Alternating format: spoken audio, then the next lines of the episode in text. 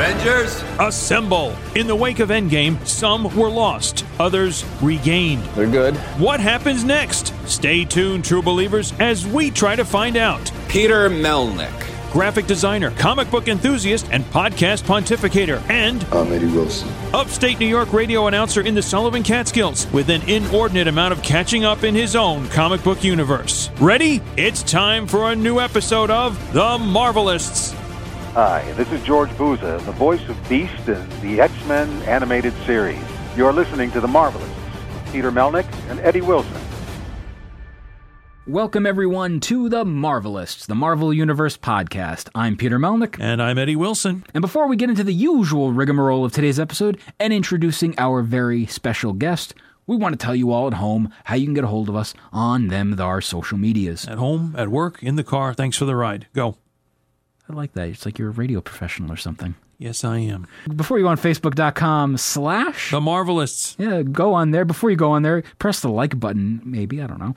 Go on Twitter and Instagram at The Marvelists. give us a like, a follow, or whatever, what have you even.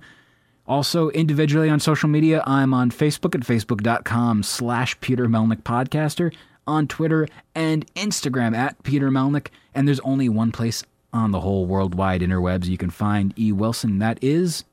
Instagram at Eddie9193. It's going to be an episode. It sure it sure is.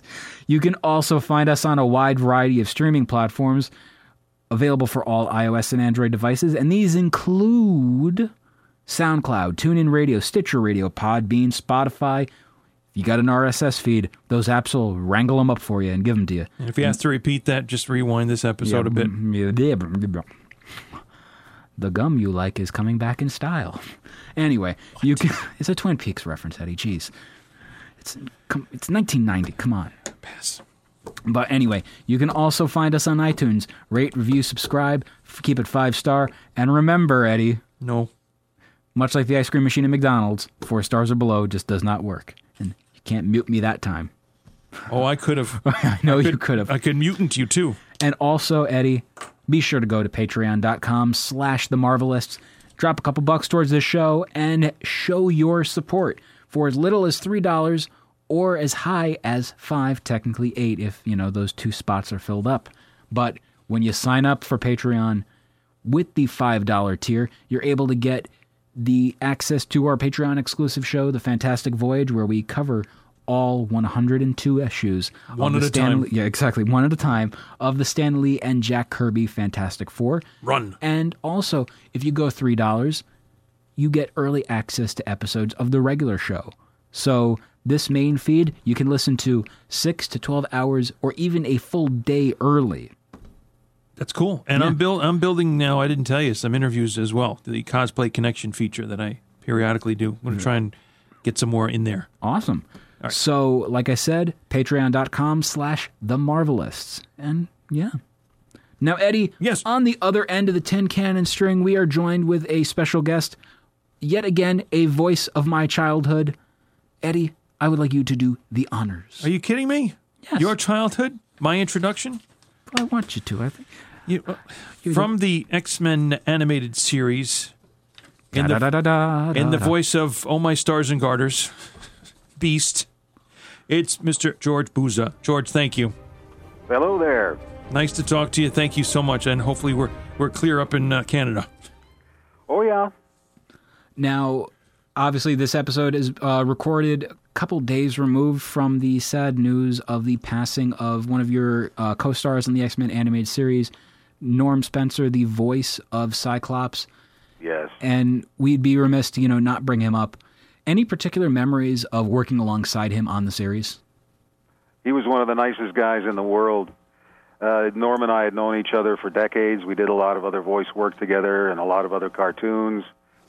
And he was a lot of fun in the studio. He used to be the source of a lot of the laughs. And he was always a very happy go lucky guy. Then I kept running into him at all other uh, voiceover auditions, and we lived not far from each other, so I was very sad to hear of his passing. Well, If you can recall, George, what other kind of work or shows did you both uh, collaborate on? Well, most of it uh, was a commercial. Like we did so many cartoons up here in Canada that, uh, and still do. that uh, you can't even remember the ones you'd show up and you'd be oh there you are and there you are and uh, you'd move on to the next one. Uh, X Men was the longest running uh, project that Norm and I worked together on, but I'm sure that we did a lot of other stuff where we were just guests and uh, passing characters and other series. Well, that's and a great lot of ad- commercials as well. Sure, and that's a great credit to to both yours, um, uh, enduring uh, longevity, call it what you will, because from what I've heard, you know, voice work can be spotty, sporadic, long slumps, all that kind of stuff. So to have a track oh, record, in acting, it's uh, that's the name of the biz. And one of the things about you know the lasting impact of these characters, you know, yourself and also Norm with the characters of Beast and Cyclops you guys are synonymous with being the voices of, you know, not just the childhood of people like myself, but being the voices of the characters when we pick up a comic book page and read them. And, you know, I'll read Cyclops' voice in Norm's, I'll read Beast's voice in yours. And there's just something about the impact of these roles that you guys played. And when, you know, you're doing the convention circuit now, what is it like when you hear fans like myself say that to you? Well, the first time it was very novel because all through the course of doing the series, we were never really told how much of an impact it had or how successful it was. Uh, which in part is because they really don't want actors to get a swelled head. Mm-hmm. So they'll keep a lot of that information uh, under the table. Uh, yeah, yeah, we're doing okay as long as you get renewed for the next year. You won't ask for anything more. You know? I mean, a lot of actors have ruined their own possibilities for future seasons by asking for too much. Mm-hmm. They see they're on a very big hit series, and then all of a sudden, ah, my contract seems a little bit lean. Perhaps that I should ask for something more. And then they have a mass shooting like on uh, Dynasty, and whoever's contract was up, uh, if you don't, if you don't toe the line, you're dead. if you do toe the line, oh, miraculously you survived the shooting. And in this case, everybody exceeded, and it was, turned out to be a dream sequence. And that's the true story of why uh, they and, and in Who Shot J.R. You know, with a lot of these cases, uh, when people ask for too much, they uh, they end up getting written out of a series. And there's there's again there's just something about your portrayal of the character that you know your your version of Beast is so astute. He's so scholarly and well, it was written that way. I mean, part of being an actor is you be, you're able to read the lines and interpret what the character should sound like and be like through the words that the authors give you. And you knocked that out. Good so, lord. Well, thank you very much. But you know, this is our job, and if it weren't for the words that we were given to say, you really can't make uh, you know a silk purse out of a sow's ear. Ooh, that's a great one. I like yeah. that one. Well, it's also too when you're given the script, and uh, it's nothing, George, that you don't know, but maybe Peter isn't quite. Aware, I guess so if he's read scripts, kind of thing. That you know, it's in parentheses.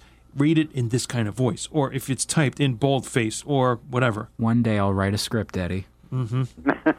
well, yeah, you've got to you've got to find something that will uh, bring the characters' features to life and you want it to be something that people will believe and realistic. And uh, you know, Beast was the kind of guy that would like to use his intellect and his uh, powers of persuasion over uh, violence. And, and in contrast to Wolverine, who was ready at the drop of a hat to go and pop out his claws and turn somebody into sliced meat. and your character was behind uh, prison bars for like most of the first season, which is like you wouldn't expect that, and you know, you eventually. Well, quite frankly, I didn't. Yeah. Yeah. this was something that uh, I was told much later on when we started doing the the circuit, which was just last year. That originally Beast wasn't going to be in the regular cast, and that he was going to be a character that eventually just kind of faded off. But uh, again, thanks to you know what the writers found and the collaboration of uh, the voice and the performance and the words and everything, they decided that uh, they were going to bring Beast into the the fold and make him a regular character. But it took most of a season of being in jail to do that, which also presented a very strong point for his character that he wanted, uh, as the protesters today want, is justice for the the people who were different. Right. And he had to prove a point. I mean, the fact that he was able to bend the bars open so that all of his friends could escape, and then he closed the bars back up and said, "No, I have to go to court and make my point."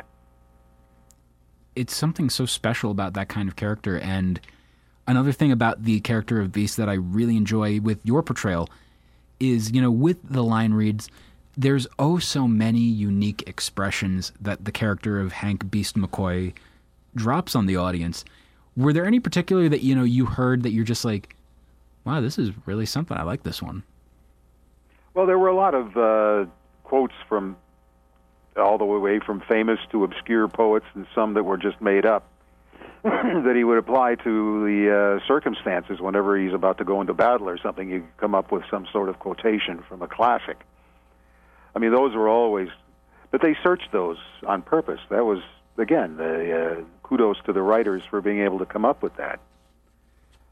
But you know, like uh, what was that uh, introduction when you said uh, he had that famous expression again? Oh, my stars and garters. Oh, my stars and garters.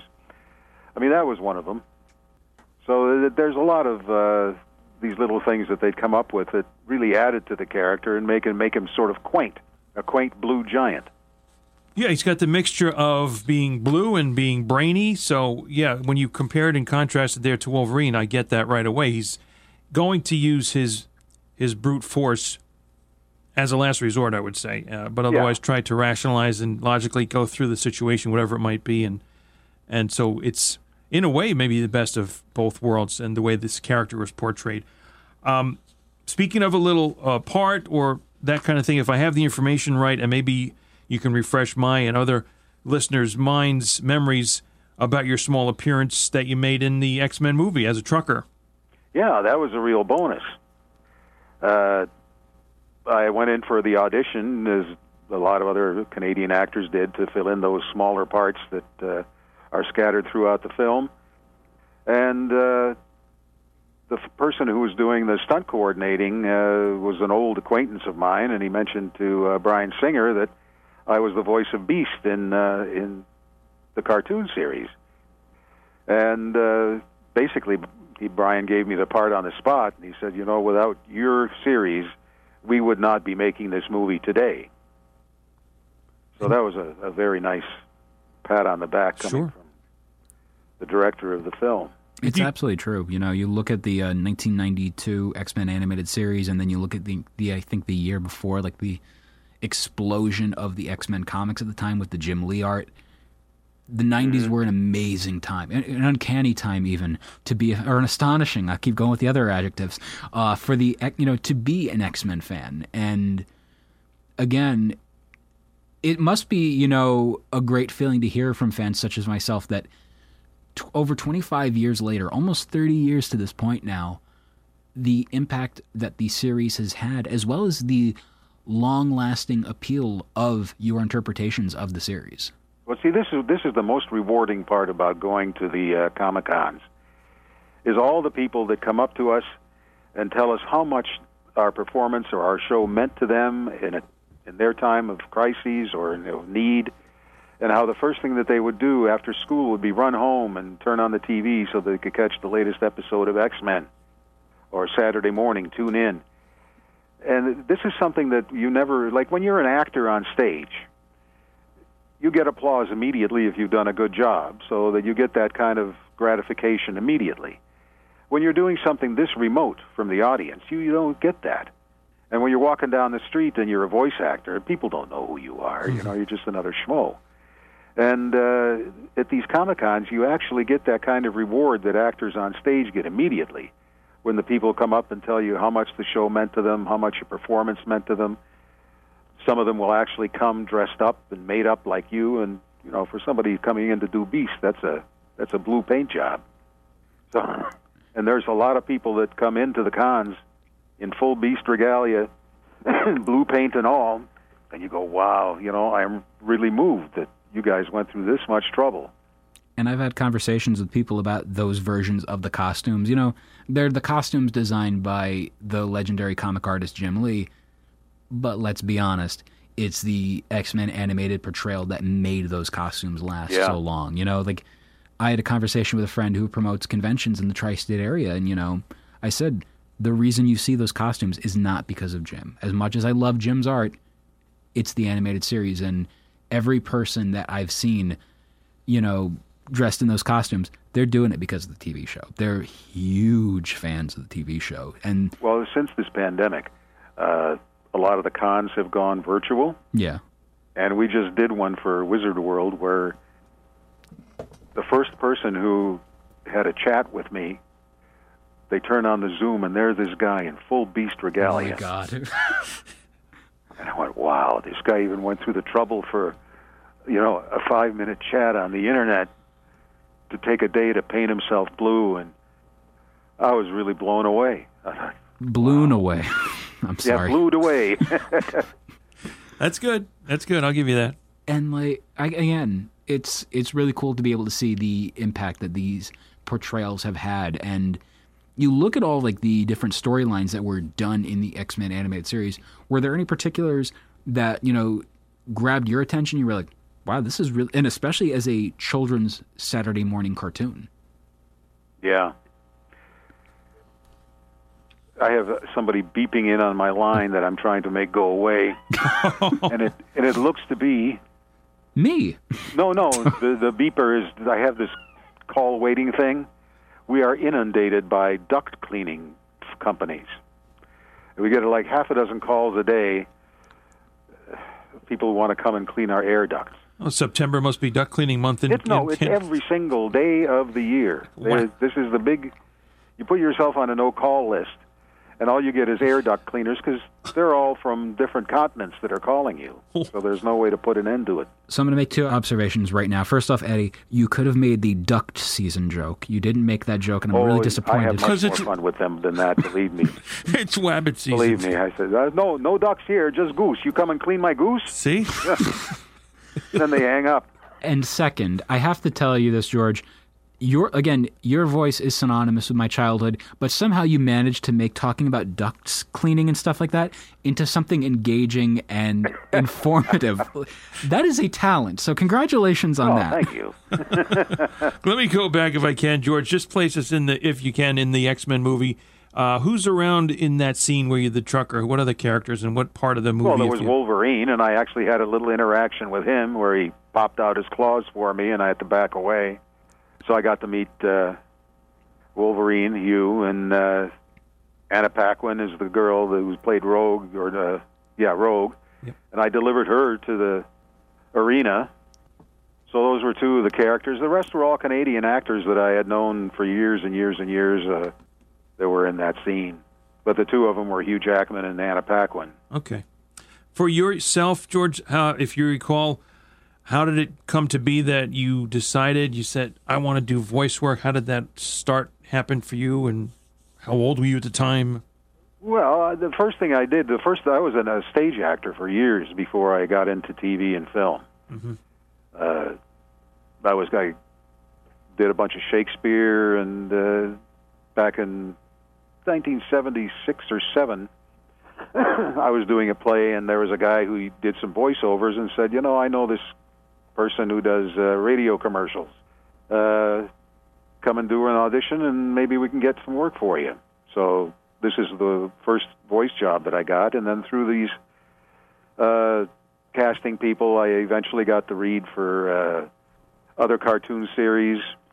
And in the early '80s, I was doing uh, the voice of uh, Chief Chirpa on uh, uh, the Land of the Ewoks spin-off from Star Wars, which So- was another huge, monumental job. 'cause Absolutely. you know, Star Wars was one of those iconic movies that uh, you walked the wrong way out of the theater when you came out because you were in such a state of awe. And then to be handed a script and saying, okay, you're going to read for one of the Ewoks. Next thing you know, you're playing a character from Star Wars, which is a pretty big thing. It was like when I read for X Men. Uh, they called it Project X so that people wouldn't know what, what it was. But I, I read the script and I said, well, Project X. Why would you call it Project X? Because this is obviously the X Men. and because I had read X Men comic books when I was a kid. Were I was 10 years old when the first X Men comic book came out. And you were right there when it came out? I mean, Yeah, getting yeah. it? I was. wow. I used to read DC comics. Uh, uh, sorry, edited, edited. the distinguished competition? No, we're good. But I was a Superman fan. You know, the Superman TV series was on the air, and uh, I had a cape, and I wanted to be able to fly. So as a kid, you're envisioning yourself as all these superheroes. And then when X Men came out, of course, I had to read those. And then, uh, like 35 years down the line, I get handed a script to be the voice of an X Men. So this was like one of those childhood dreams that came true. Now, Like- Like I'm getting goosebumps right now thinking about the fact that you know, as a kid, I used to look up to the X Men, and then all of a sudden, I'm handed the opportunity to be one of the X Men for real. so that was a, one of the most exciting things. So now, fairly recently, we had uh, Christopher Daniel Barnes, the voice of Spider-Man from Spider-Man: The Animated Series, which was a show around the same time as yours, and That's right. he got to also play a role in a Disney movie, playing the role of Prince Adam, I believe, in uh, The Little Mermaid. So he's done Marvel, he's done Disney, he hasn't done Star Wars. Now you, you've done Marvel, you've done Star Wars, you have not done Disney. I have done Disney. Lots of Disney. Ooh, so you beat Christopher, you beat Spider Man. I did a TV series for Disney called Honey, I Shrunk the Kids, where I was the next door neighbor. I never. Peter Scolari played the uh, scientist. This was a series that went for three years. I haven't watched And- that show in so long. I love that show. It wasn't. A, it was a TV show. This wasn't the movie. yeah, no, I know, I know the uh, the one, the live action series from the uh, mid '90s. I loved that one. Yeah. Well, this was the one I did. I was on it for two years, and I was the guy who lived next door, chief of police of the town, and every one of his experiments that went south would blow up in my face, and they Well, dressed me up in ridiculous costumes. I've also done miniseries for Disney. Uh, so, and a lot of the things that they've come up here to do, I've ta- taken part in. And now Disney owns X Men. But I love that you have you have the trifecta. Then you you the Disney trifecta: a Disney thing, Yes. a yes. Marvel thing, and a Star Wars thing. Take that, Christopher Daniel Barnes. Even though we love you. And I did Spider Man. Oh. Ooh. We had a crossover, a couple of crossover episodes. So we never actually met because we recorded ours in Toronto, and he was recording down in L.A. and that's that's one of the things he had mentioned to us during the uh, episode that they would do it more like you know old school radio style, you know, like a, radio show, like a Jack Benny program or something like that, and all the guys would be in the same booth doing the uh, yeah, recording. this was how we did it in the beginning, but it takes too long to do that because you back then they didn't have the technology they do today.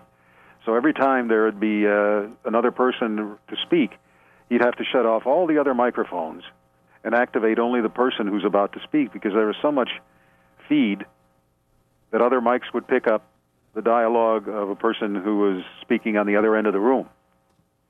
So it took too long to do that. And after the first season, uh, we went to do uh, individual records so that it would go much faster. But So- the first year we did it just like radio drama. Yeah. So if I recall what you said then back there before, George, you started with stage acting, and somebody Yeah. thought you and had then I the got chops. into doing uh, some voice work, and then I got some film work and some TV work. Uh, because as an actor, you don't just do one thing. no. Uh, in theater, they would call somebody who can sing, act, and dance a triple threat. Mm-hmm. So if you want to be a well-rounded actor, you have to be able to do stage and sing and dance and do theater and then do TV, film, voice work. And that's what will keep you going for the next 50 years of your career. Well, that sounds like a um, Bing Crosby, Danny Kaye kind of thing, a triple threat. yeah, except I was always a choreograph- choreographer's nightmare. Oh, yeah. Do we not want to go there? I was light on my feet, but not always accurate in the moves. Okay. Now you mentioned that you were a X Men fan growing up as a child. Were there any particular mutants that you were a fan of?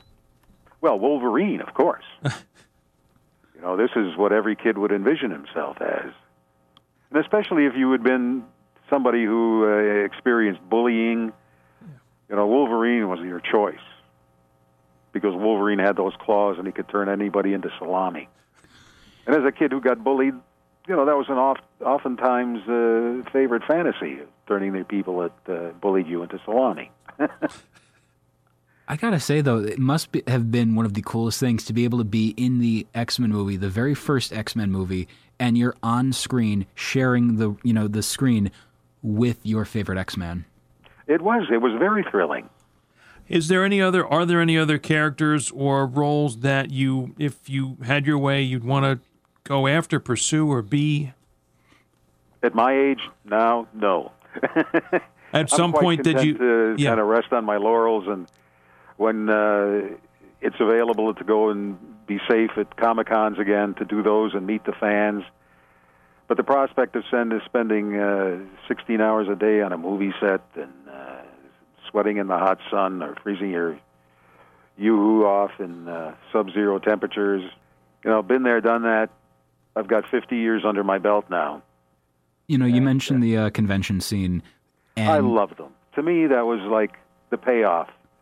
Sure. You know, I sweated my uh, guts out for 50 years doing TV and everything like that. And now, never had a real chance to meet the fans. And now, this is it. You know, you sit there and you meet these people, and you get the chance to to talk to them, and they tell you what it meant to watch your show. And it's so rewarding, and you meet such nice people. And I still have uh, people that I've met at the conventions that I'm in touch with. We had some friends that we met uh, that live in Louisiana, and uh, we still keep in touch. And one of the first things I did when the storm hit was call down there and find out if they were okay. And luckily, they were just east of the storm, so they survived it. But there are some long-term relationships that you can make by meeting all these wonderful people from all over, and it's that's one of the, the really rewarding things about them. Yeah, and it's it's mutually rewarding, and so it's good to hear that you embrace the con aspect of it and and do that. Sit at your table, you know, get there, you know, whatever time to get all set up, be there the whole time. Hopefully, that the con is in effect one day, a whole weekend, that kind of thing. And I don't even like to take breaks. Yeah, right. Okay, but You know, if I were if I weren't an old man with an old man bladder, I probably wouldn't. But Well, the thing is, you know, with with a character such as yourself, meaning a voiceover character, actor, people are not going to know who you are by looking at you, and then maybe well, that's when you not true because a lot do. I did a lot of movies too. okay, what take I'm that, Eddie. what what what I'm getting at is.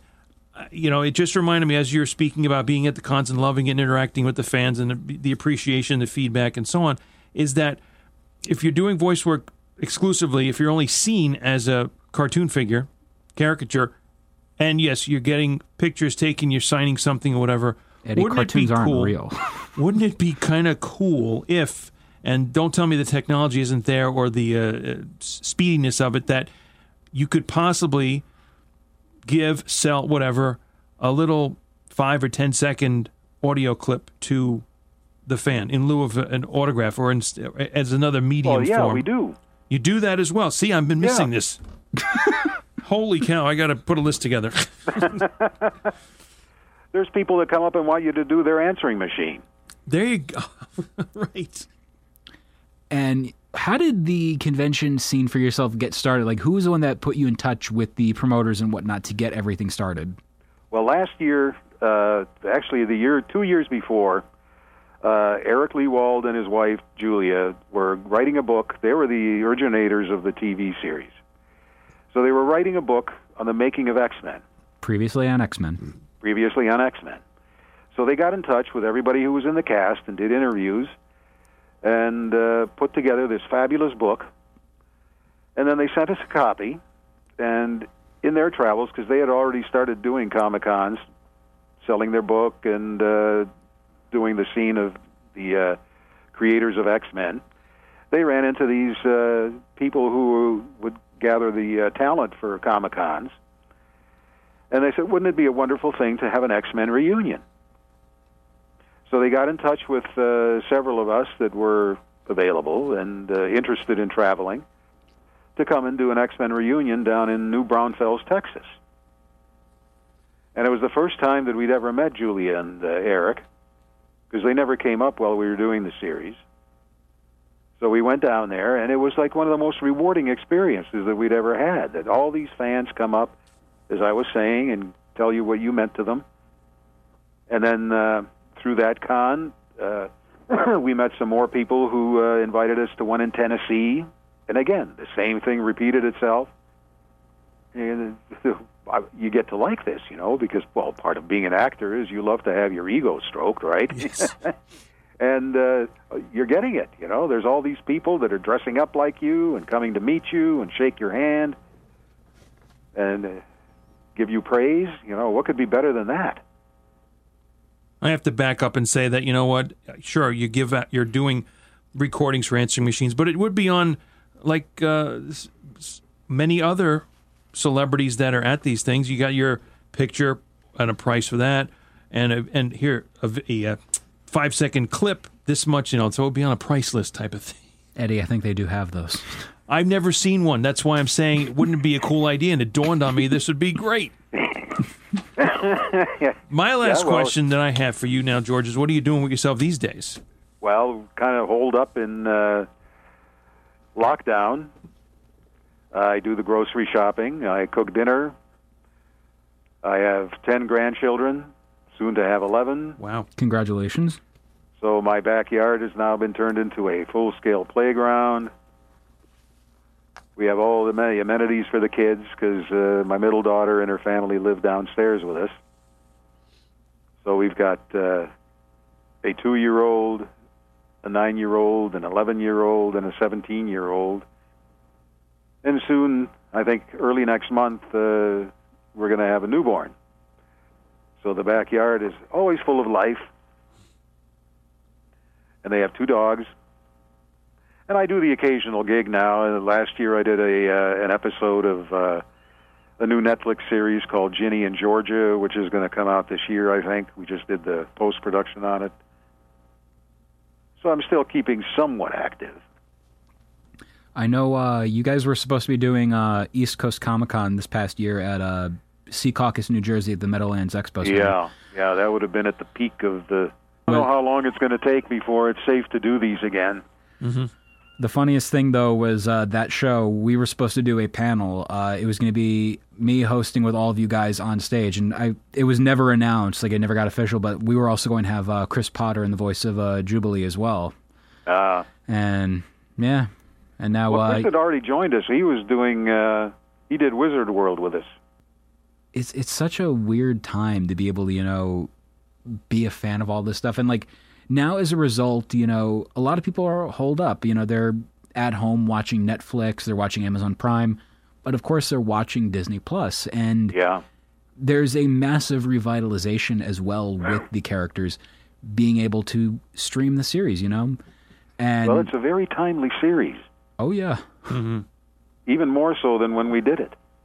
And th- there's just so much about it that you know again still holds up today you know and a lot of people of course you know you probably get this question asked all the time but we'll ask it here if it ever does come to fruition because there's always rumor and innuendo going around if a revamp of x-men the animated series comes along or a continuation a fabled season 6 would you be on board Oh, absolutely. As a matter of fact, we started that rumor. Attaboy, George. and larry Not not like you know directly, but where that rumor came from was uh, Eric and Julia down in L.A. would have been very keen on doing another season and writing and animating another year, and they had a, a close friend who had just been hired at Disney. So he was going to pitch this idea to them, which then blossomed into this uh, pan uh, internet rumor that, uh, well, maybe if there's enough people that make noise about it, maybe it'll happen. You know, the fan signatures have brought Dead series back to life, and if they see enough uh, response, you know, maybe it would happen. So we were responsible for propagating a lot of that rumor. I And we thank you, away, by the way. But, you know, but it would be a lovely thing if it happened Sure. Because uh, that's one of the, the mediums that you can actually do in your old age without spending 16 hours on a movie set and being turned into hamburger. That's exactly right. Yeah. Have you found too, though, George, um, with the different voice roles that you've played, that as your age has changed, that you've become more eligible or ineligible to do certain character voices? Well, I'm playing more grandpas. Mm-hmm. Uh, the the other series that I did that uh, has been playing forever has been this little the one for little tiny kids called Franny's Feet, where this old shoemaker has a granddaughter that uh, he looks after, and when a pair of shoes that are unusual come into the grandpa's shoemaking shop, she puts her feet in them and then becomes the person or travels to the area where the person came from. So like mukluks will come in and all of a sudden she'll go up and live with the Inuit and experience make friends with a little Inuit child and experience what it's like to be there and live in their climate and see the animals that live there. Other times it'll be sandals from Africa and she'll wander off in her mind to uh but I'm playing that's a grandpa role. And I do more of those. A lot of grandpas. I was grandpa on Beyblade. So th- those are always good. As long But as in they voiceovers and commercials and things, you know, it's really hard to be old. They consider 40 as being old. in voice work. Oh, yeah, yeah. Wow. And in movies, just like uh, in any other business, it's driven by the demographics. Sure. My generation of boomers is not the ones that have tons of expendable income, so they're they're gearing more toward uh, the people who are in uh, top form right now. You know, the youngsters. That kind of surprises me. Saying the age of forty with voice work is is like past prime because I mean that sounded like it was in a sports career that it's it's time to pack it in. Well, it's such a crowded business now. And again, they're, they the demographic that most commercials are being aimed at, unless you're selling uh, incontinence pads or uh, medicine, Remortgaging. remortgaging, old Incontinence. folks' homes. Yep. You know, they'll always hire the oldsters for that. but generally, for cars and things like that, they're all people in their 30s and 40s that are being targeted. Incontinence is that like North America and South? I wish it were that simple. Yes, as opposed to outcontinence, as right? opposed to real incontinence. Which, well, you just wait, young whippersnapper. Thank you. it can't be me all the time, George. Thank you for saying that. So now, before we wrap this episode up, one thing that you know, it's it's interesting times. I want to end this on a happier note. When conventions were a thing, which I always hate having to say, but we have to say them. What were some of your favorite memories so far, and like favorite fan experience you got to have as a result of that? well, there would have been at least one major one at every single show I've been at. when I was over in uh, England, we did a show in Wales. A girl had traveled all the way over from Amsterdam, which going a couple of states over in the states, but still it was a major trek to come and see us. And she brought this entire package. She is in a. This was for when I did the series, uh, The Adventures of Sinbad, and I played Sinbad's older brother. And she and her girlfriends were in this group of uh, play actors that would film little scenes and vignettes that were taken from the series and play the parts that uh, they had seen. And they put together all these little scenes and wrote little notes and brought all kinds of goodies from uh, the Netherlands and it gave me this lovely box, like a large box of all kinds of trinkets and gifts and and notes and uh, memory sticks with uh, scenes on them. You know that really blew me away. And then to uh, the Los Angeles show, when we did our panel, usually we'd uh, go into a, a room where there may be uh, you know 20, 30 people, at best maybe 150 people at a larger show. But in LA, they put us up on the main stage, and there were over 3,000 people at our panel. So that again was a mind blower. You guys deserve it. And uh, anytime somebody shows up like Beast, that always touches me. Because I know I I did a series called Maniac Mansion, where I played a mutated four-year-old child.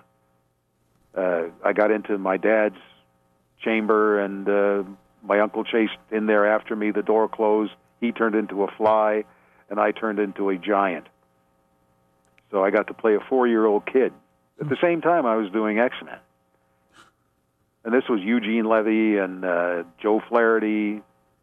They were the creators of this series, and it was under George Lucas's auspices because it was The video game. the video game. And it was about this mad scientist that you did experiments on his kids. Wow. I did not expect today to hear a reference to Maniac Mansion. That is something again I did not expect whatsoever. So thank you for that.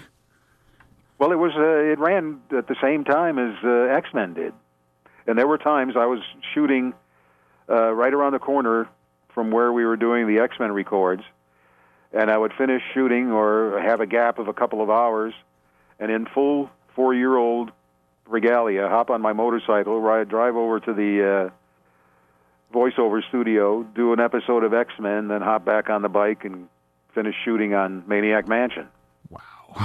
Ladies, And that was kind of cool, being able to wear four-year-old clothes on a bike. but the sizing of the clothes, I mean, geez. well, they're all. I still have a lot of them. They were overalls, kids' overalls with little animals on them, and Tremendous. t-shirts, jackets, and all kinds of neat stuff. George, it was an absolute pleasure speaking with you. And it was a pleasure going through memory lane. Absolutely. Before we go, how can people get a hold of you on social media or just in Well, general? I, I, I listened to your intro, and you were quoting Facebook and Backbook and all these. I said, well, I remember I was only in phone book. Yeah. So I'm not on any book. I'm not on anything on the internet. I don't have Twitter. I don't have any of that stuff. I'm lucky if I can send an email. you you and uh, Chris Potter were the two hard gets for us to get for this program. So See, we you didn't look in the phone book. See, we don't have that edition, I suppose, if they're not printing it here. Oh man, see that, ladies and gentlemen, George Buza, X Men animated series Beast, Mutant and Proud. you betcha. for the Marvelists, I'm Peter Melnick. And I'm George Buza. And I'm Eddie Wilson. Excelsior. It's Obsessed with Marvel with our guest, Beast, George Buza. Thank you. All right, here we go. Let's see how bad we can look collectively. Question number 1695 reads. Well, I showered, by the way, Eddie. So Well, it's a debatable thing. Where did Captain Omen and his infra-worlders dwell? wherever they dwelled. I guess so. Where did Captain Omen and his infra-worlders dwell? Dwell. Oh boy. Choices At are home. in the where else? In the microverse, in an alternate dimension, in a world-sized spaceship, In a world. or in an immense submarine. So what you're getting is they all live An in a alternate dimension. You're going with an alternate dimension. Okay, the other choices again in the microverse, in a world sized spaceship, or in an immense submarine. Captain Omen and his infra worlders, where'd they dwell? Um, Yeah, we're gonna go- we're I'm gonna go the same. We're gonna go with the guest choice, and that was in an alternate dimension. Letter B. Let's try it. No, it's saying the answer in a world. is in an immense submarine. So what you're getting at is they all lived Yeah, I was a thinking Yellow Submarine. That's where I'd like to be. But uh, hey, I- Peter, you tried twice. You still couldn't. I had too many days in the Yellow Submarine when I was young. So three. Ooh, that's a metaphor. Um, and we're talking yellow, not blue this time. Okay, let's go down Blue to barrels. All right, three ninety three, and the question is: Under which circumstances did Spider-Man meet President Barack Obama? Is it when a Skrull impersonated Mr. Obama in Secret Invasion? that when- happened around the same time. Is it when the chameleon impersonated Mr. Obama on Inauguration Day? Is it when the Sons of the Serpent disrupted an Obama for President rally? no, Or when President Obama awarded a medal to Spider Man? it's choice B because this was around the uh, when he was president. well, this president. is way beyond my time. Yeah, it's. Uh, what year would it have been? Would you say? 2008. You know, you'd have to read like 28 comic books when you were seventy. To You were younger then. Come on, I know.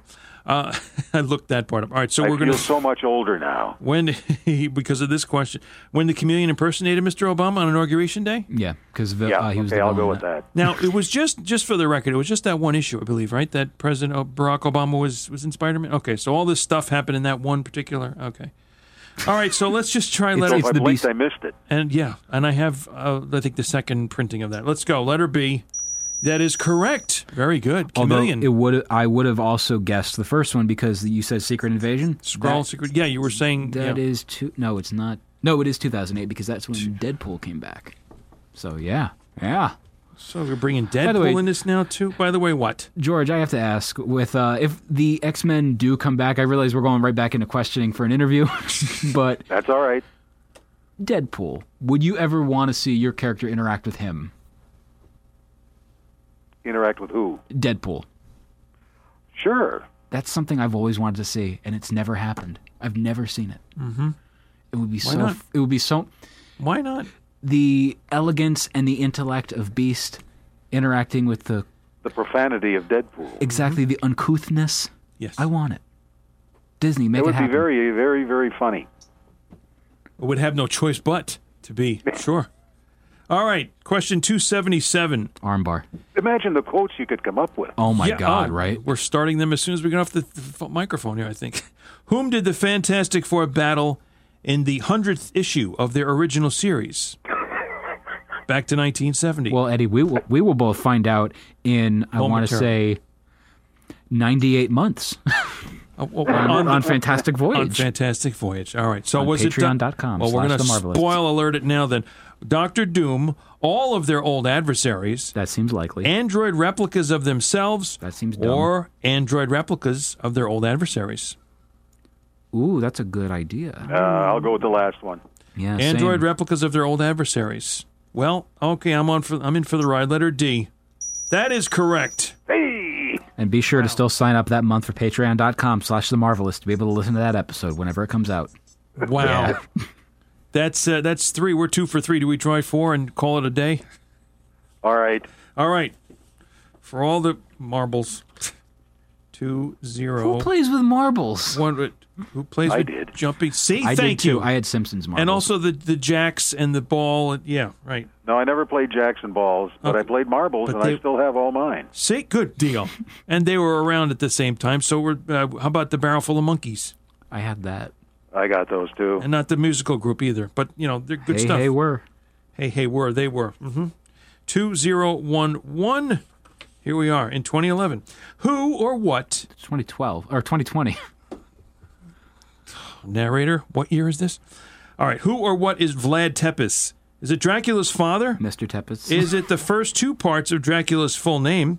Is it Dracula's true name, or is it a historical monarch mistaken for Dracula? It's uh, Dracula's true name. Dracula's true name? I'm going to go with that one as well. Okay, because otherwise it'd be the other name would be Vlad the Impaler, but that's a tough last name.